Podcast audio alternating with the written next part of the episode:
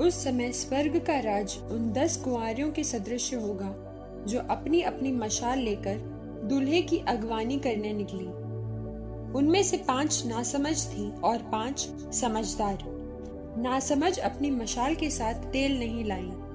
समझदार अपनी मशाल के साथ साथ कुप्पियों में तेल भी लाई।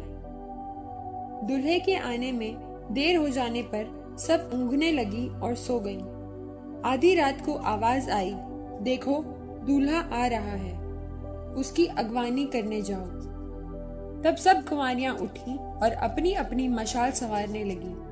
नासमझ कुमारियों ने समझदारों से कहा, अपने तेल में से थोड़ा हमें दे दो, क्योंकि हमारी मशालें बुझ रही हैं। समझदारों ने उत्तर दिया, क्या जाने, कहीं हमारे और तुम्हारे लिए तेल पूरा ना हो।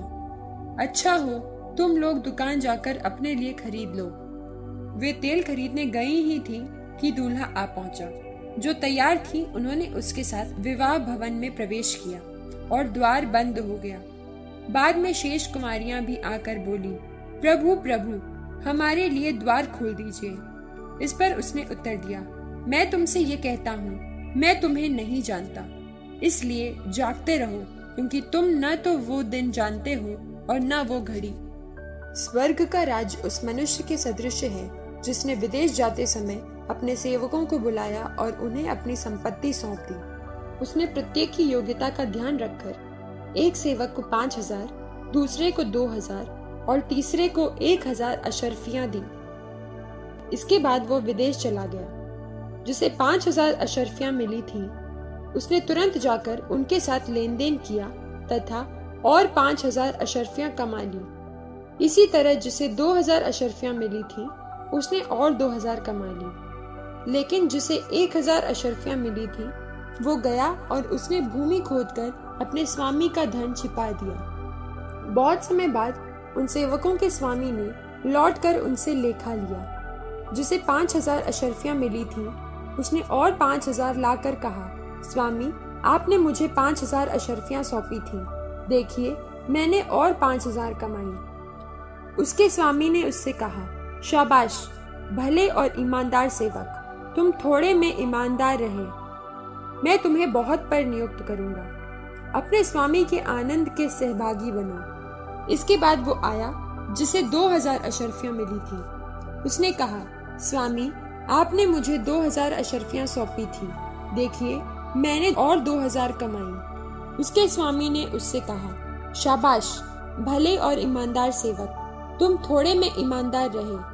मैं तुम्हें बहुत पर नियुक्त करूँगा। अपने स्वामी के आनंद के सहभागी बनो। अंत में वो आया जिसे एक हज़ार अशरफियाँ मिली थी। उसने कहा, स्वामी, मुझे मालूम था कि आप कठोर हैं। आपने जहाँ नहीं बोया, वहाँ लुनते हैं और जहाँ नहीं बिखेरा, वहाँ बटोरते हैं। इसलिए मैं डर गया और मैंने जाकर आपका धन भूमि में छिपा दिया। देखिए, ये आपका है, इसे लौटाता हूँ। स्वामी ने उसे उत्तर दिया, दुष्ट और आलसी सेवक, तुझे मालूम था कि मैंने जहाँ नहीं बोया, वहाँ लुनता हूँ और जहाँ नहीं बिखेरा, वहाँ बटोरता हूँ। तो तुझे मेरा धन महाजनों के यहाँ जमा करना चाहिए था। तब मैं लौटने पर उसे सूद के साथ वसूल कर लेता।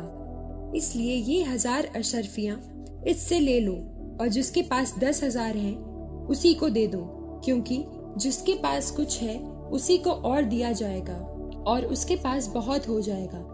लेकिन जिसके पास कुछ नहीं है, उससे वो भी ले लिया जाएगा जो उसके पास है और इस निकम्मे सेवक को बाहर अंधकार में फेंक दो। वहाँ वे लोग रोएँगे और दांत पीसते रहेंगे। जब मानव पुत्र सब स्वर्गदूतों के साथ अपनी महिमा सहित आएगा तो वो अपने महिमा में सिंहासन पर विराजमान होगा और सभी राष्ट्र उसके सम्मुख एकत्र किए जाएँगे। जिस तरह चरवाहा भेड़ों को बकरियों से अलग करता है, उसी तरह वो लोगों को एक दूसरे से अलग कर देगा। वो भेड़ों को अपने दाएँ और बकरियों को अपने बाएँ खड़ा कर देगा। तब राजा अपने दाएँ के लोगों से कहेंगे, मेरे पिता के कृपा पात्रों, आओ और उस राज्य के अधिकारी बनो, जो संसार के प्रारंभ से तुम लोगों के लिए तैयार किया गया है। क्योंकि मैं भूखा था और तुमने मुझे खिलाया मैं प्यासा था और तुमने मुझे पिलाया।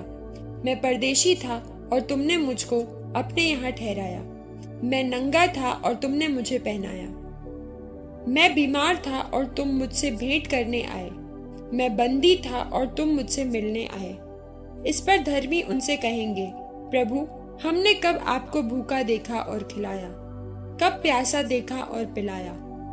हमने कब आपको परदेशी देखा और अपने यहाँ ठहराया? कब नंगा देखा और पहनाया? कब आपको बीमार या बंदी देखा और आपसे मिलने आए?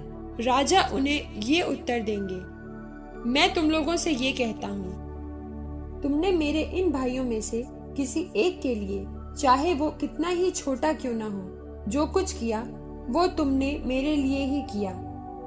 तब वे अपने बाएँ के लोगों से कहेंगे शापितों मुझसे दूर हट जाओ उस अनंत आग में जाओ जो शैतान और उसके दूतों के लिए तैयार की गई है।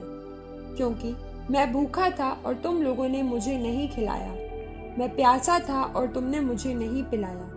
मैं परदेशी था और तुमने मुझे अपने यहाँ नहीं ठहराया। मैं नंगा था और तुमने मुझे नहीं पहनाया। मैं बीमार और बंदी था और तुम मुझसे नहीं मिलने आए। इस पर वे भी उनसे पूछेंगे, प्रभु हमने कब आपको भूखा, प्यासा, परदेशी, नंगा, बीमार या बंदी देखा और आपकी सेवा नहीं की? तब राजा उन्हें उत्तर देंगे, मैं तुम लोगों से ये कहता हूँ, जो कुछ तुमने मेरे छोटे से छोटे भाइयों में से किसी एक के लिए नहीं किया, वो तुमने मेरे लिए भी नहीं किया। और ये अनंत दंड भोगने जाएँगे, परंतु धर्मी अनंत जीवन में प्रवेश करेंगे।